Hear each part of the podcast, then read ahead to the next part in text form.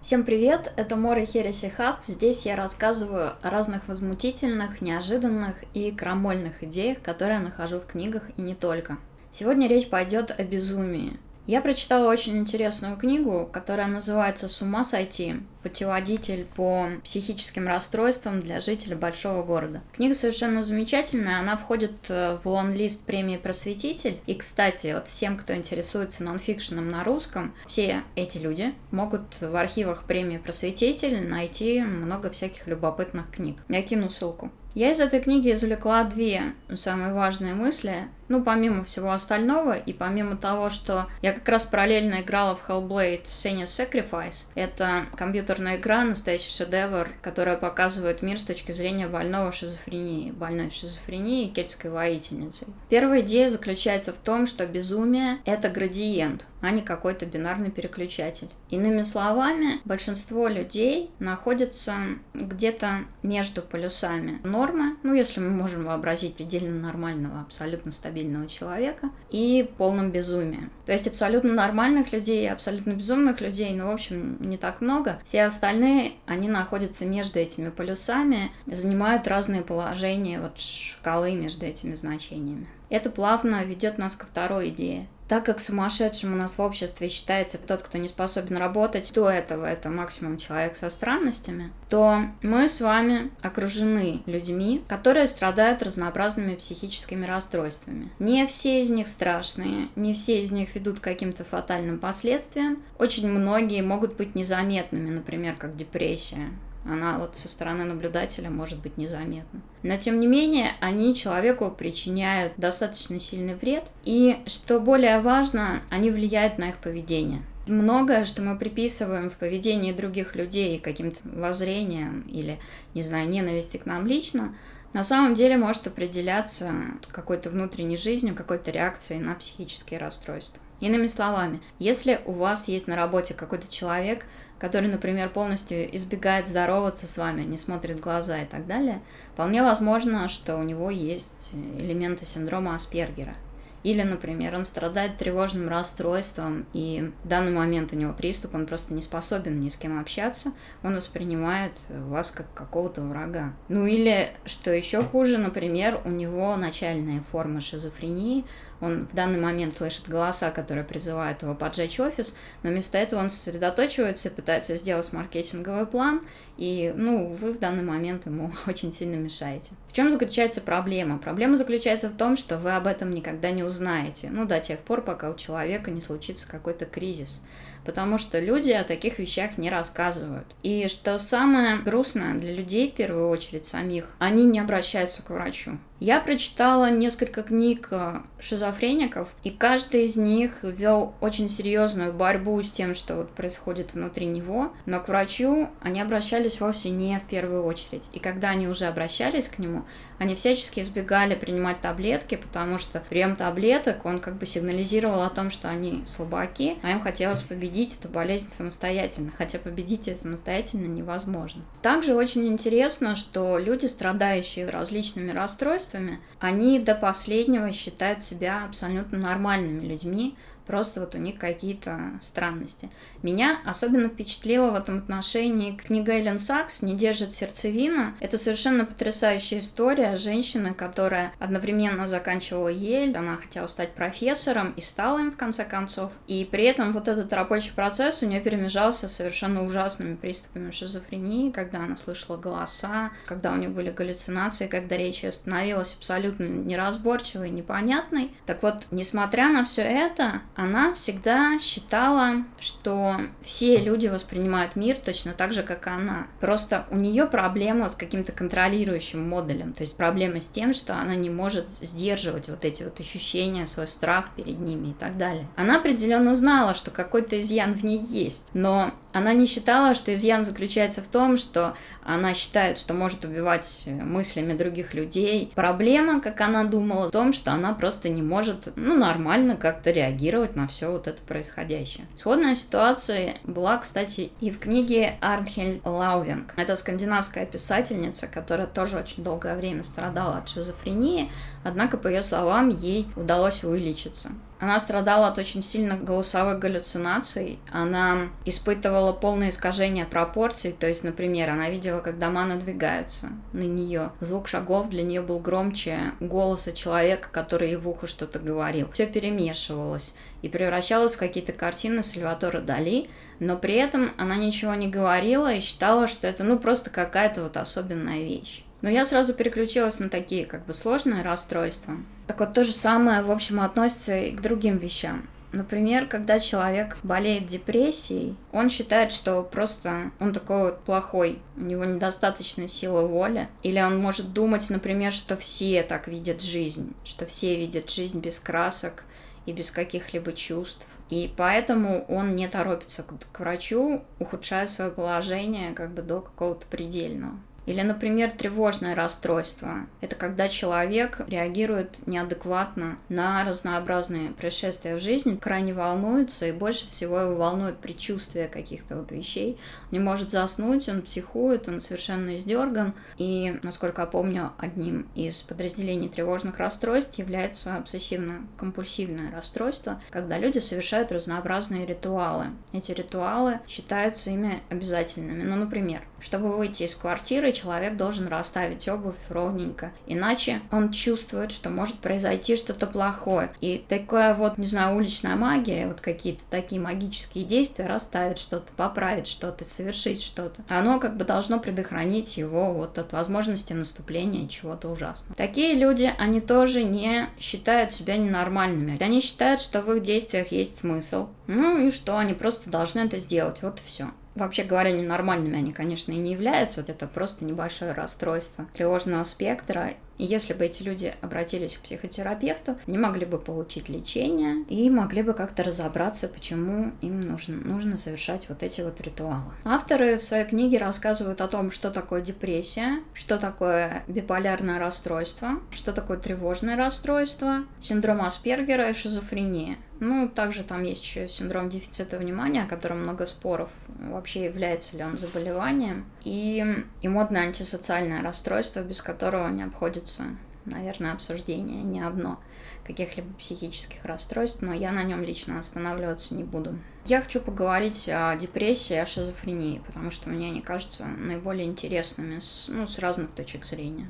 Слово депрессия, оно очень истрепано, и поэтому по большей части люди не относятся к нему серьезно. Однако, если мы говорим о депрессии, то это совершенно ужасное заболевание. Если кто-то из ваших близких или вы с этим сталкиваетесь, обязательно необходимо лечение, потому что без лечения депрессия прогрессирует, нарушается обмен в мозге, в дальнейшем получать какое-то ощущение радости от жизни может быть сложнее. На мой взгляд, очень точно про депрессию рассказал Эндрю Соломон. Он сказал, что депрессия – это не печаль. Противоположность депрессии – это жизненная сила.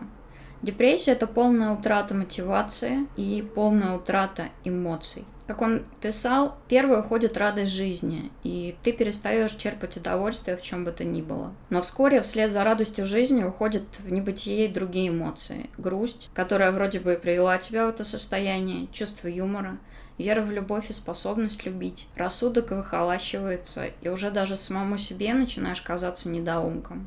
Ты теряешь способность кому-либо доверять, быть чем-либо тронутым, горевать.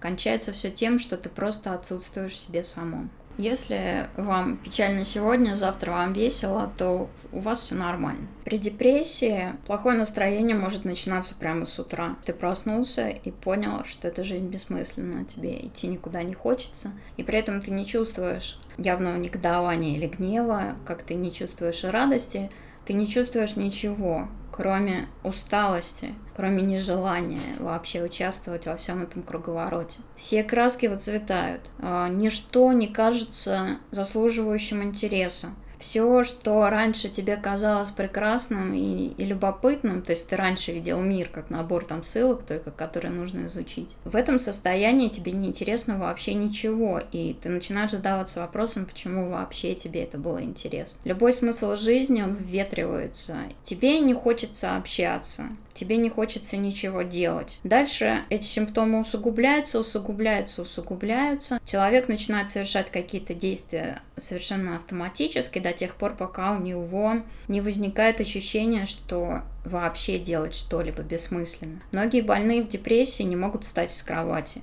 Не потому, что они такие вот ленивые или такие негодяи, а потому что у них просто нет ни сил, ни мотивации это сделать. Встать, отправиться в душ, для них это целый комплекс каких-то сложнейших вообще действий, которые они не способны выполнить, и даже мысль об этом может быть очень тяжелой. Тяжелая депрессия – это очень страшная вещь, и ну, такого никому не пожелаешь. Однако тяжелые депрессии, они развиваются не сразу. Сначала человек проходит через вот ряд каких-то признаков, каких-то сигналов, которые подает организм. Он еще вполне может осуществлять какие-то действия, но цвет жизни, желания какие-либо и вообще смысл его существования, он для него уже теряется. Таких людей очень много. Такие люди работают в офисах. Такие люди продолжают осуществлять действия, которые вот от них ожидают, но при этом не испытывают абсолютно никакой радости ни от чего. И речь здесь не идет о том, что вот я такой Вася, я не хочу работать в офисе, или я не хочу работать на заводе,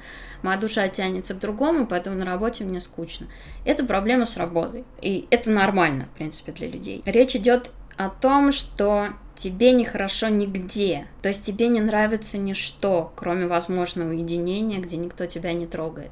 Если такие признаки депрессии у вас появились, обязательно нужно отправиться к психотерапевту. Психотерапевт – это переходное звено от психолога к психиатру. Психиатр занимается уже тяжелыми, какими-то очень сложными расстройствами. Психотерапевта для депрессии, в принципе, достаточно. При депрессии прописывают таблетки, антидепрессанты, Депрессия это не то, что может просто пройти, потому что при депрессии нарушается химический обмен в мозге. При депрессии сразу несколько нейромедиаторов, серотонин, допамин и ряд других, они поступают в синапсы в недостаточном количестве. Депрессия это не безволие. Депрессия – это болезнь, и очень серьезная. Я прочитала книгу Эндрю Соломона. Он говорит о том, что около 19 миллионов человек в Америке страдают хронической депрессией. При этом, что самое интересное, 2 миллиона из них – это дети. Я пыталась представить депрессивного ребенка, и там приведена а, история о девочке. У нее был дневник, и когда люди открыли этот дневник, они были очень поражены. Каждый день она писала всего лишь одну фразу. Мне очень грустно. Ну, то есть, представляете, дневник, который весь состоит из таких фраз. Мне очень грустно, мне очень грустно, мне очень грустно. Но как бы потому что ребенок, другими словами, он как-то выразить вот эти свои ощущения не мог. При депрессии очень часто говорят, тебе надо сменить обстановку, или тебе там надо жениться, или тебе надо поехать куда-нибудь на юг отдохнуть, или тебе нужно сходить в любимый ресторан, или тебе нужно еще что-то сделать. Так вот, все эти советы, они имеют смысл, когда у человека, ну, просто большая печаль, ему нужно отвлечься. Депрессия, так как это расстройство взаимообмена веществ в мозге, все это совершенно бесполезно. Во-первых, нет никакого смысла идти в ресторан, если ты воспринимаешь весь мир абсолютно одинаково бессмысленным. Этот призыв, он ничего не колышет в человеке, потому что любимая еда или любимое что-то для него пустой звук. И второе, даже если бы он захотел, у него зачастую уже нет сил, чтобы это сделать. Отказ от лекарства, отказ от похода к врачу, он усугубляет ситуацию. А быть нормальными, какими-то независимыми от таблеток для людей гораздо важнее, чем просто принимать по паре таблеток в день и действительно быть нормальными. Этот парадокс, он прослеживается во всех историях вот, заболевших людей. При этом Интересно, что они вряд ли отказались бы от сердечных таблеток или от еды, от которой мы там все изрядно зависим, если можно так сформулировать. Предрассудки, они мешают людям быть нормальными. Если у вас есть какой-то знакомый человек, который вот ведет себя подобным образом, то есть лежит в кровати, он ничего не хочет, ему плохо каждый день, все кажется серым, обязательно необходимо ему помочь и отвести его к психотерапевту, потому что это не шутки. Миллионы человек страдают от депрессии. Причем очень часто людьми считается, что ну, депрессией болеют вот только в Европе там, и в развитых странах, что это болезнь там, от жиру. Нет, депрессией болеют люди в Камбодже, в Сенегале, в странах третьего мира. Так что это не бич бездельников. Ну, хотя вот отсутствие какого-то чувства нужности, которое в нашем обществе ну, очень сильно распространено, оно, мне кажется, вполне может быть предпосылкой к такому заболеванию. Я заметила также вот что. Здоровые люди часто считают, что больные просто придуриваются или недостаточно проявляют силу воли. И также они не способны здраво оценить происходящее с людьми. Например, меня поразил комментарий под книгой о биполярном расстройстве. Это расстройство, характеризующееся резкими э, сменами настроения и трудоспособности. То есть человек может быть на пике очень творческим, делать там, миллион дел одновременно, а затем это сменяется депрессией, какой-то ненавистью к себе и так далее. Так вот, женщина в комментарии написала об авторе так. Автор постоянно выставляется. Она постоянно пишет о том, какая она крутая, она задается. И это о гиперманиакальной фазе, когда человек ощущает себя действительно всемогущим. Я думаю, что проблемы, безусловно, были у автора книги, но также они были у комментирующей женщины, которая совершенно не понимает, о чем идет речь. Также в комментариях вот книги «Выздоровевшие шизофренички» я увидела поразительный комментарий о том, что вы описали там методы лечения, но я не увидела внутренней борьбы, она же должна быть. Как будто шизофрения, она подчиняется усилиям воли. Ну нет. И причем сама книга представляла собой постоя... ну, как бы постоянную борьбу. Никто не ожидает, что ты усилием воли победишь воспаление легких или холеру. Заболевания психики ничем от них не отличаются. У больных минимальный контроль над ситуацией. Им нужны медикаменты, как правило, психотерапия, чтобы обсудить свои какие-то тревоги, страхи, там, задвиги, голоса в голове и так далее. Также есть очень интересный момент.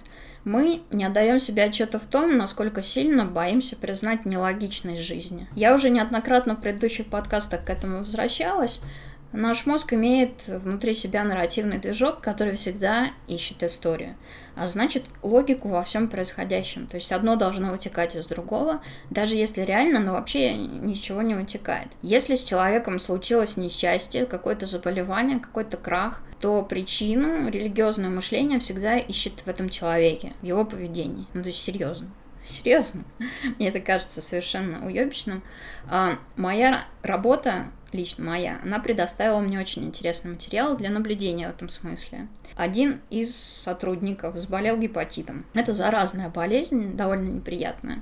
Болезнь, затрагивающая печень. И врач по закону оповестил нашу компанию и всех, кто с ним контактировал, в том числе меня как руководителя, попросили сдать анализы, чтобы избежать заражения. Но, в принципе, это рутинная процедура. Ты должен пойти, сдать кровь, выяснить, болен ты или нет. Но если болен, то пройти лечение. Вызвало массу эмоций как бы у работающих ребят. Один из коллег, например, начал обвинять во всем самого заболевшего. То есть он говорил, что гепатит — это болезнь каких-то грязных людей, каких-то, не знаю, извращенцев, которые не моют руки и ковыряются черт знает где, что надо было просто поступать как хороший человек, и все было бы замечательно, он бы не заболел. Статус заболевшего падал с нечеловеческой скоростью во время его отсутствия. Мужчины вспоминали, как жали ему руку, неприятно хихекали, начали говорить о нем, как будто человек, не знаю, там, сношался с бегемотом. Сами они были абсолютно обычными мужчинами со всеми какими-то недостатками. Но заболевший человек внезапно стал значительно хуже. Вспоминались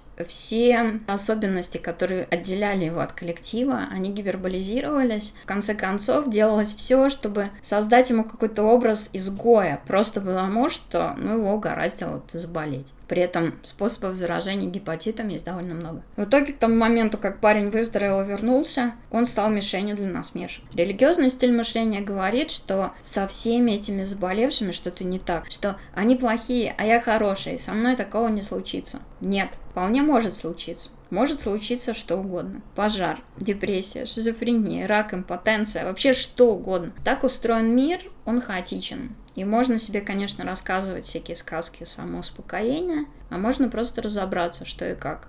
Исходя из всего рассказанного, легко понять, почему люди, страдающие от каких бы то ни было расстройств, серьезных или более-менее безобидных, никогда об этом не рассказывают, даже вот бли- ближайшим каким-то людям. Потому что они прекрасно знают, какую реакцию они получат. Следующая болезнь, на которой я хочу остановиться, это шизофрения. Тут надо сказать, что такой болезни, вот именно как шизофрения, не существует. Существует ряд определенных симптомов, которые психиатры группируют вот, понятие шизофрения. При этом очень трудно им понять, откуда она берется. Очень трудно лечить вот эти вот все вещи. Ну, то есть шизофрения это просто ярлык, за которым скрывается целый набор разнообразных расстройств. Шизофрения очень сильно отличается от всех других расстройств, которые ребята рассматривали в своей книге, потому что она значительно более тяжелая и значительно сильнее ассоциируется вот с ненормальностью, с каким-то образом сумасшедшего, который слышит голоса рептилоидов, который бытует у нас в обществе. А шизофрения характеризуется тем, что у больного есть голосовые и визуальные какие-то галлюцинации. Иными словами, он может слышать голоса, абсолютно разные голоса, которые говорят ему, а, возможно, противоречивые вещи, и он может видеть вещи, которых не существует. Расстройства восприятия при этом могут быть абсолютно различными. Даже шизофреники характеризуются тем, что их заклинивает вот на какой-то мысли, и они постоянно к ней возвращаются. У них перестает быть внятной речь. Когда у них наступает психоз, они постоянно что-то говорят, но при этом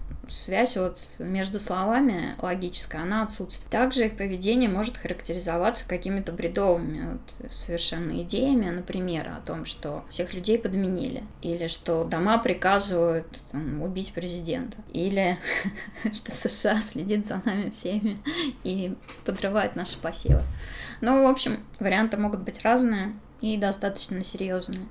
Также шизофреники характеризуются тем, что они перестают воспринимать свои мысли как свои собственные. Им кажется, что эти мысли кто-то им вложил, и они впоследствии могут преобразовываться в голоса, либо они просто постоянно ощущают, что то окружающие читают его мысли, то окружающие вкладывают эти мысли в голову, то кто-то какие-то объекты вкладывают эти мысли в голову. Ну, то есть такое отношение к своим собственным мыслям. Происходит э, своего рода деперсонализация, то есть человеку очень сложно понять, кто он такой, и несмотря на то, что умом он как бы это понимает, ощущения, они абсолютно разрушает его сознание, происходит какое-то расщепление восприятия. Прочитанная информация дает понимание, что несмотря на очень сильные искажения восприятия, человек все равно остается самим собой. После того, как ему ставят диагноз шизофрения, ему еще можно помочь. Мне эта болезнь показалась очень интересной, я даже прочитала две дополнительные книги на этот счет, потому что для меня шизофрения всегда была вот каким-то все, это клеймо, то есть человек шизофреник, значит все, он какой-то чокнутый, то есть его можно вычеркнуть из списка живых. Две книги, которые я прочитала о женщинах, которые героически прямо боролись вот со своими расстройствами, и достигли значительно каких-то профессиональных высот, несмотря на ужасающий диагноз, они изменили мое мнение. Жизнь больного шизофрении – это нескончаемый марафон битвы с собой и какого-то страдания. Меня совершенно потрясла книга Элис Сакс, потому что я не могу сказать, что это хорошая книга. Я не могу сказать, что она там какая-то воодушевляющая. Она во многом очень сильно раздражает. Но что в ней действительно поразительно, так это непримиримая упертость героини. Упертость даже как бы в отрицательных каких-то аспектах. Получается, что женщина начала слышать голоса, она начала иметь какое-то ощущение, что она может убивать других людей мыслями. Это была такая прямо зациклившаяся идея в ее голове. Особенно был интересный эпизод, когда дома начали нависать над ней и начали говорить ей, какая она плохая, то есть что она недостаточно хороша. Женщина как раз э, училась в университете, она в Ель, по-моему, поступила. И, безусловно, нагрузка на нее была очень большая. Но она сама задавала себе очень высокую планку. Она получала высокие оценки за эту работу. Затем она приходила домой, потому что она ни с кем не могла общаться, у нее были галлюцинации, у нее были голоса, все было вообще очень плохо. Она приходила к психоаналитику и несла вот этот безумный бред о том, что она хочет там убить кого-то, похитить и так далее, и так далее. Хотя на самом деле она скорее была безобидна, как котенок, но вот эти вот все идеи, они разрывали ее мозг. Так она прожила очень долго, потому что она боялась медикаментов. Ну, у нее была своя история, ее родители в детстве за то, что она выкурила косячок. Они отправили ее в христианский лагерь, где ее наказывали, внедряли в голову мысль о том, что таблетки это очень плохо. Поэтому она всячески пыталась отказаться от таблеток. И с одной стороны, она была ядерно упертым человеком, такой упертости пожелаешь любому здоровому, а с другой стороны, эта упертость как раз мешала ей вылечиться, потому что она постоянно отказывалась от таблеток. В итоге получается, что это очень сильная личность но конечно, расстройство у нее было очень сильное. И ее не раз госпитализировали, она много времени провела в клиниках. К чему я веду? Я веду к тому, что нельзя относиться вот к людям с какими-то диагнозами, как там, конченым, у которых ничего не получится. Ну и вот как-то очень в тему моего изучения психических заболеваний я начала играть в Hellblade Senua's Sacrifice. Это игра кельтской воительницы, которая стала свидетелем очень жестокого нападения викингов с сжиганием людей, с распятием людей и так далее. Они принесли в жертву ее любимого своим северным богам, и текельская воительница отправляется в ад чужих богов, чтобы вызволить душу своего любимого. Такая достаточно сильная, достаточно драматичная картинка. Вот изюминка этой истории в том, что воительница явно больна шизофренией. Она слышит очень много голосов в голове. И игрок тоже слышит эти голоса. Они, кстати, очень сильно напрягают. Какие-то голоса очень злые, какие-то голоса насмешливые, какие-то голоса пытаются помочь. И все это сосуществует в голове у воительницы, и ты в конце концов перестаешь понимать, что из этого правда, что из этого какие-то ее галлюцинации. И чем дальше ты проходишь, чем больше битв происходит, тем сильнее ее накрывает. И накрывает ее очень сильно по-разному. То есть то у нее отключается свет, и она чувствует только тьму, и ориентируется на звук, то какие-то видения, то на не... у нее какие-то депрессивные приступы, когда она абсолютно не верит в себя. Все вот эти вот травматические переживания, они переданы с какой-то запредельной жестокой красотой. Ну, играть в это очень интересно. Там есть явный отрыв вот арта и истории от геймплея, который, в общем, такой несколько однообразный набор головоломок и битв, но вот окружающий мир и само ощущение вот этого путешествия а, с бесконечным количеством голосов в голове, где каждый шаг может стать каким-то опасным, потому что восприятие резко меняется, вот это вот очень круто. Героиня Сеня, она, кстати, очень похожа на тех женщин, мемуары которых я прочла, потому что она невероятно упертая. У нее есть квест, и она идет его выполнять, потому что у нее есть ощущение, что так она избавится вот от какого-то проклятия. Кстати, их консультировал кембриджский профессор по вот различного рода психическим заболеваниям, и он говорит, что у многих шизофреников есть ощущение, что они выполняют какой-то квест, и что если они его выполнят, то им полегчает. Но при этом эти квесты, как правило, абсолютно недостижимые.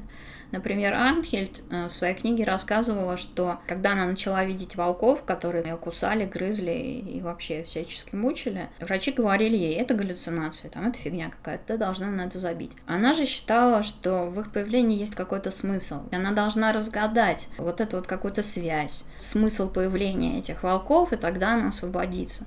Вот это чувство, оно присутствует у всех заболевших, и я поражена тем, как вообще геймдизайнеры это все вобрали и сделали. Еще в Hellblade используется бинауральный звук. Ты слышишь голос сзади или спереди. И там есть совершенно потрясающая штука, когда ты должен ориентироваться по звуку в темноте и вот красться мимо каких-то там ужасных чудищ. Это очень круто. Получается, что опыт психически больного был преобразован геймдизайнерами и сделан интересной игрой, которая дает себе лучшее понимание того, что происходит вообще вот с такими больными людьми. Они могут быть очень сильными людьми, но вот эти вот искажения восприятия, которые абсолютно меняют картину мира, они мешают им жить, мешают им вообще взаимодействовать с людьми. В общем, приглядывайте за своими друзьями. Не бойтесь, если с вами происходит что-то странное, обращаться к психиатру. И будьте здоровыми и классными. Я Мор. Всем пока. Ты Хересихаб.